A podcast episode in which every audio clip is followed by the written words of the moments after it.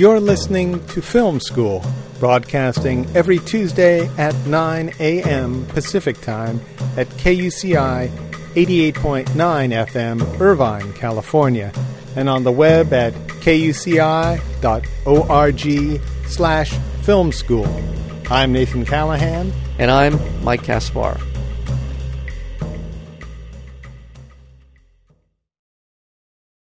Born on the Cambodian New Year in a Thai refugee camp, our guest today, Socheata Poeuv, never knew how she got there.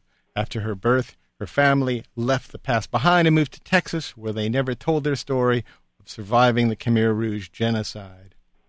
In this, her first documentary, Poeuv journeys to Cambodia and discovers the truth about her family. New Year Baby won the highest human rights cinema honor, Amnesty International Movies That Matter Award and is slated for national broadcast on PBS's Independent Lens in 2008. Socheata Poeuv, welcome to Film School. Thank you very much. And how are you today? I'm doing great. This is your first film. Had you had any experience making film before uh, New Year Baby? No, this was my first film. Um. My background is in television news. I worked ah. four years in New York at uh, ABC and NBC News but it's completely different than making your own independent film. I can imagine. Now, what inspired you to make this film? I mean, you could have made a book about this story. There's a lot of ways to go about this, but instead you decided to do a documentary about this uh, question you had about your family. Yeah, well, for most of my life, I thought I would want to write a book about the story, if only just to find out from my parents exactly what happened to them. But when I started working in television, it just seemed like a natural thing to make a documentary instead. When I first started, I had no idea what I was doing. It hmm. really started just as a glorified home video. Literally a month before I left for Cambodia with my parents to shoot, I was getting lessons on how to use the camera, and the first lesson was how to turn it on. yeah. Yeah. Now, did you did you rely on anybody from ABC News or people you had met uh, through your experience there to make this? Well, NBC and ABC were both really supportive in giving me, in terms of giving me time off uh, when I needed it. I got two leaves of absence from my employer uh, to make the film, mm-hmm. and finally I left my job in February because it, it became impossible to have a full time job and also pursue promoting the film around the world. But they were very supportive. In fact, my first camera and audio kit was borrowed from one of the major network stations, and what they said to me was, "Don't break it," before I left. So did you break it? No, everything came, came, back in great condition. Uh, oh, good. What part of the movie did I see that is some of the first film that you ever took? Is there parts that are, you know, kind of the the first time of pushing the button that you weren't really sure what you were doing? Does that appear? Sure. Some of the most difficult times to shoot was when I was holding my camera and the camera was running and I was meeting family members in mm. Cambodia that I had never met before. Yeah. And these were obviously very emotional reunions, not only with my parents who hadn't seen these relatives for 10, 20 years sometimes, but for me who had never met these these cousins, aunts and uncles they wanted to touch me, they wanted to embrace me, and I wanted to capture the moment as well. Uh-huh. so sometimes you'll see them grab me, and the camera will will lose focus, or yeah. I will I will bow to to greet them, and the camera will bob up and down because I'm both trying to be respectful and trying to catch the moment. On the second time, the second shoot, we went to Cambodia.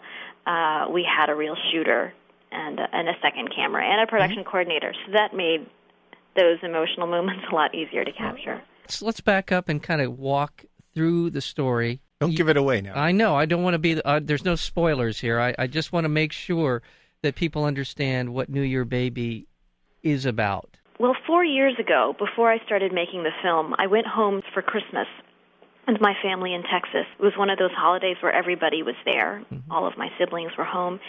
And my mother called a family meeting all of a sudden. So we went back to a back bedroom, and my mom proceeded to tell me, my brother, my two older sisters, my father was also in the room, that even though they had raised us in this normal nuclear family, we're not nuclear at all. And in fact, my two older sisters are actually my biological cousins.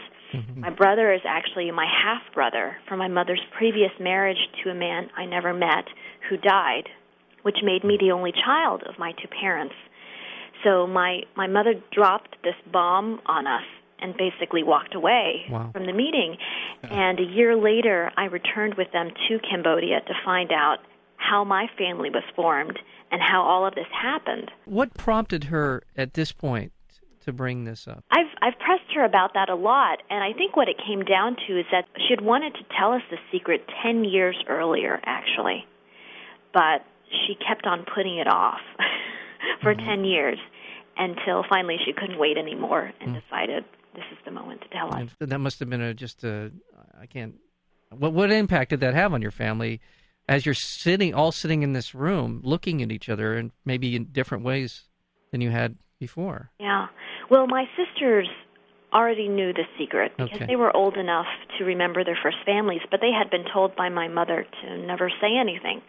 So, in some ways, I think keeping that secret was was equally traumatic, you know. hmm For the rest of us, we just sat there in a circle and cried. And I remember being shocked and I also remember feeling a little bit like I was betrayed because I felt like my parents didn't trust me with this information. Mm-hmm. It really didn't change the dynamics in our relationships. I mean, I, I still consider my sisters as my sisters, mm-hmm. as always, mm-hmm. but in some ways it changed everything as well.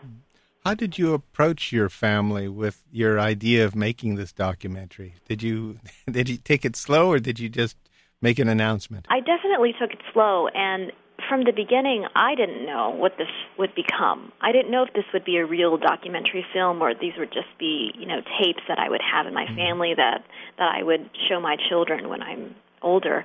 So I just told them, you know, we're going to Cambodia, and I've decided to bring a camera that I'm borrowing and some mics, and I want to get your story uh, once we're there. And that's how it started. And as the project grew, at that point, you know, then I had to tell them, okay, well, it's going to have a national broadcast on PBS now, Yeah.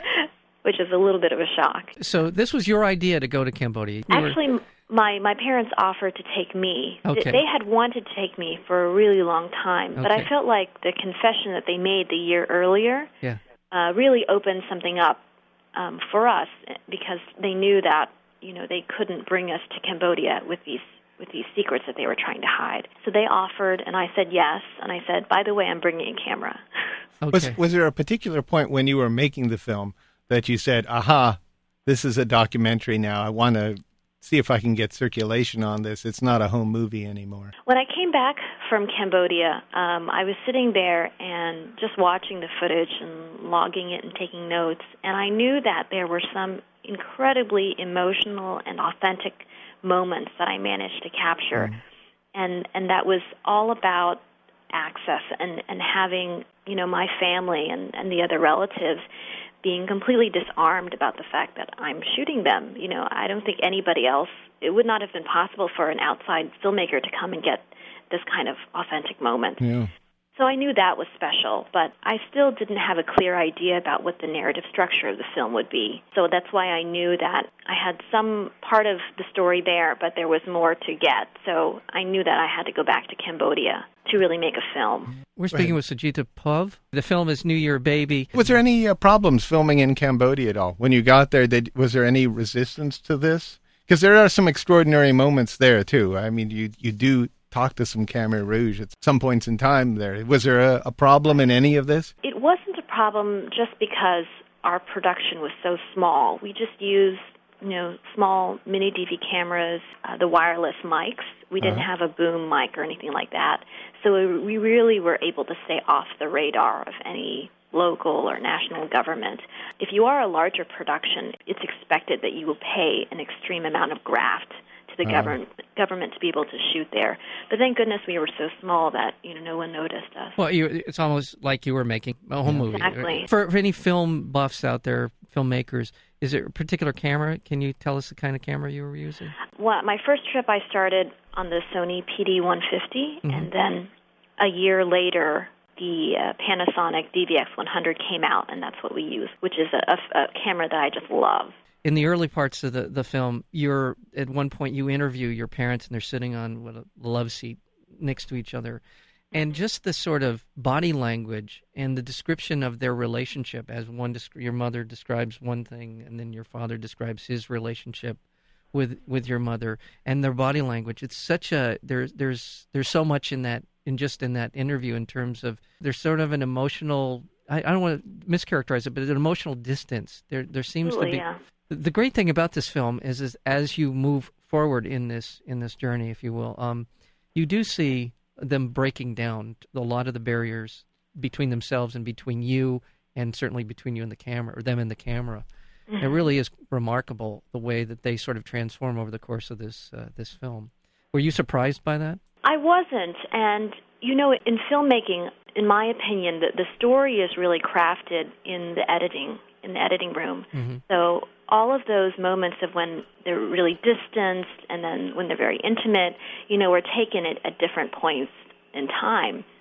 And then in the edit room, it's your job and the editor's job to create the change and the growth in the character. My relationship to my parents has always been hot and cold like that. You know, I see them sometimes when they're a little bit affectionate, they might hold hands. And then I see them sometimes when I can't even believe these two people have lived together Yeah. for almost 30 years. They just act like they can't stand each other, are completely incompatible, have have no functioning relationship. And then on the other hand, I also understand why they've been together for so long. So that dichotomy has always been there with them, and that's what I wanted to understand more and really unpack in the film. Now, you said you brought it out by using editing too. How much Yeah. were you involved in that process?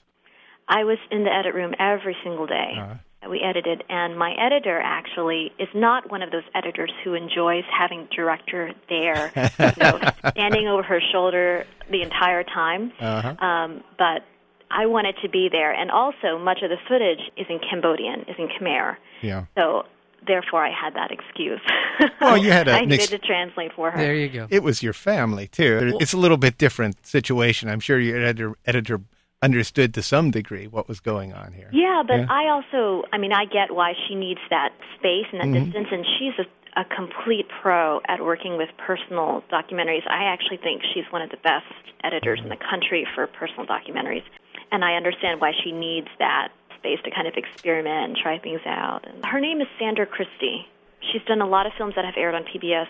Um, I think three or four of her films have been to Sundance. Uh-huh. Such a veteran. It looked really nice, and there were some shots there, especially if your parents were. It it lingered a while and said a lot in the silence of it lingering on a on a scene. I appreciated that, and also too, just to go back to your camera work, you said it was kind of rough at the beginning. You were trying to express your joy at meeting some people while at the same time filming the the encounter. But I I thought that was nice. I really enjoyed that you were holding the camera. It was obvious you were, and I thought that was a nice touch to the film. Thank you. Getting back to your relationship with Sandra Christie, the editor, there's always going to be some kind of creative tension between an editor and a director. Certainly, something as intimate as this has. Yeah. you've, you're inve- you're so emotionally invested, but at the same time, you've got to appreciate someone who can come in with a, a more objective perspective and can see the film, can see what you have, and ways that you wouldn't see it, as far as telling a story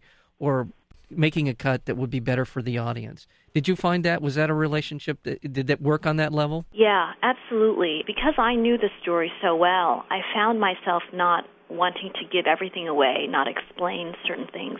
Right. And Sandra always took the perspective of the audience saying, people have no idea where Cambodia is. They have no idea what the Khmer Rouge is. You know, you really need to create a foundation for people to understand the context and then be emotionally invested in the film. She always stood by that. Yeah. And I think she was right about that. Well, it served you well. I also wanted to make a mention. By the way, I want to uh, mention that New Year Baby, while it's scheduled to be shown on PBS uh, next year, is also on the festival circuit. It's been doing very well. Been selling out. you Yeah, mentioned- absolutely. Uh, we've had unbelievable reactions from the audience. I mean, I, I rarely see a documentary where the audience gets so emotionally moved by a film. Um, so that's been completely gratifying. It's won a number of awards. The Yes. the Amnesty International Movies That Matter Award, which is Yeah. congratulations on that. Thanks. And we won Best Documentary at two film festivals and Excellent. recently won the Audience Award in LA. So Well, and, I, and I bring this up because it currently is does not have a distributor. So all of the distributors who are listening to Film School uh, should should be paying attention to this. I wanted to also bring up the work of the animators in the, Yeah. that, that you use. While you didn't use it a lot, it was used very effectively to sort of illustrate a story. How did you come upon that idea, and who did you work with on that? The animators that we worked with are named Paul and Sandra Fierlinger. They've done a number of feature length animated films. Um, Paul has been working for 50 years in animation. Wow. He's, he's, he's really incredible. And the reason I wanted to use animation was at the outset I knew there were certain scenes I wanted to depict, but there were no photos of, of that particular event. I didn't want to use generic archival footage because I thought that would be impersonal, and obviously I didn't want to use reenactments because they might be cheesy. Yeah. And I thought of animation, and the reason I thought it was a perfect fit because there is this theme about memory in the film. You know, what you mm-hmm. remember is not necessarily how it happened, and I felt that animation could really capture that mm-hmm. well. Also, of of dreams. You know, Yeah. I had a, I had a certain dreams and, and memories of what the Khmer Rouge time was like, and that wasn't necessarily how it was either. So I felt like animation could really play into all of those issues and play in that area in a way that nothing else could. You still have those dreams? I don't. Those Uh-huh. were all childhood dreams, yeah. And now that I've seen so many films about Cambodia and the Khmer Rouge, Yeah. I have I have more more vivid, I think, uh, dreams that are closer to Yeah. to the, the archival footage. Now, in your film, you, you talked about the Khmer Rouge, and just a real quick, brief history uh, of Cambodia. Uh, the Khmer Rouge came to power in the early 70s uh, as the Vietnam War was sort of spilling over into Cambodia. Would have been about 1974, 75 that they took power? 1975. 75. especially. and unleashed unshirted hell on Cambodia and their reign of terror for lasted for about how long? Until 1979. 79. So in four years, two million or so. How many Cambodians perished during that time? Yeah, it's estimated about 2 million people, Hmm. and that's a quarter of the population. All right, well, that's amazing. In four That's a years. staggering Yeah. number. And you mentioned in the film that the Khmer Rouge, the, the people who were involved in that, have faded into the background, faded into the population of Cambodia. Do they have any power today? What is the sort of the social and political dynamic uh, regarding the Khmer Rouge in Cambodia today? From 1979 to, I'd say, nine, uh, 1992, there were still factions of the Khmer Rouge that were armed, that were organized, uh, living in the jungles of Cambodia, and they would sometimes come out and, and cause trouble. But the government itself was installed by the Vietnamese communists who had run the Khmer Rouge out. Since 93 or so, the, the Khmer Rouge have completely disbanded and they, they are no longer in power, although the senior cadre are still alive and living freely. But there was a group of Khmer Rouge uh, soldiers and commanders that defected from the Khmer Rouge side and joined the Vietnamese, who eventually overthrew, you know, the Yeah. regime they're previously a part of. And those and some of those members are in power in government today. Hmm. Now, I don't think they still have any Khmer Rouge sympathies, but as you may or may not know, this year they're scheduled to start a tribunal Right. to prosecute senior members of the Khmer Rouge. So there's a huge conflict of interest there, you know, with the Prime Minister himself being a former Khmer Rouge commander. Um, he may have some interest in making sure that nothing embarrassing comes to light out of this trial. Yeah. In terms of the sort of the social fabric of Cambodia, has there been any acts of, of vengeance on, on people? I, m- I couldn't imagine there wer- weren't, but was it- was there a widespread sense that these people need to pay the price for what they what they'd done? I've read some accounts in books that there were some isolated Yeah, cases of revenge killings and violence, yeah, but I can't say that it was a widespread phenomenon. right. Um, and I think Cambodians are a little bit at a loss about how to how to find justice Yeah. in this case, and they're not sure that the trial will serve that. Where are we now uh, as far as uh, New Year Baby? Uh, in July, we're we're showing at the Asian American International Film Festival in New York, and that will be our New York New York premiere. Um, we're going to be at the Martha's Vineyard Film Festival in August, and invitations just keep coming, so you never know. And people who want to organize their own small private screenings, uh, you can do so by going to the website. Uh, yeah, sure. The website is newyearbaby.net, and uh, although we've you know spent a lot of time, money, and energy creating this film, I was always clear that the mission of this work is more than just a film. Um, what we really want to do is use the film as a tool to create a dialogue about uh, healing, justice, and reconciliation for Cambodians, both in this country and in Cambodia itself. Yeah. So, uh, toward that end, we've designed an outreach program, a three year outreach program that involves screenings here in the U.S., educational materials, and creating a Cambodian language version that can be screened in Cambodia while the trial takes place. Mm. So uh, the smaller fundraising screenings are to fundraise, you know, for the outreach Very work. good. Very good. Well, there's a strong Orange County connection. Yes.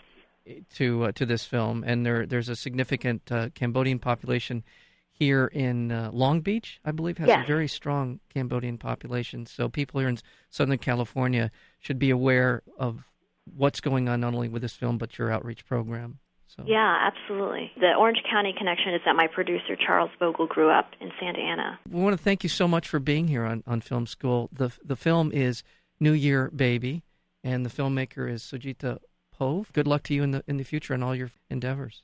Thank you.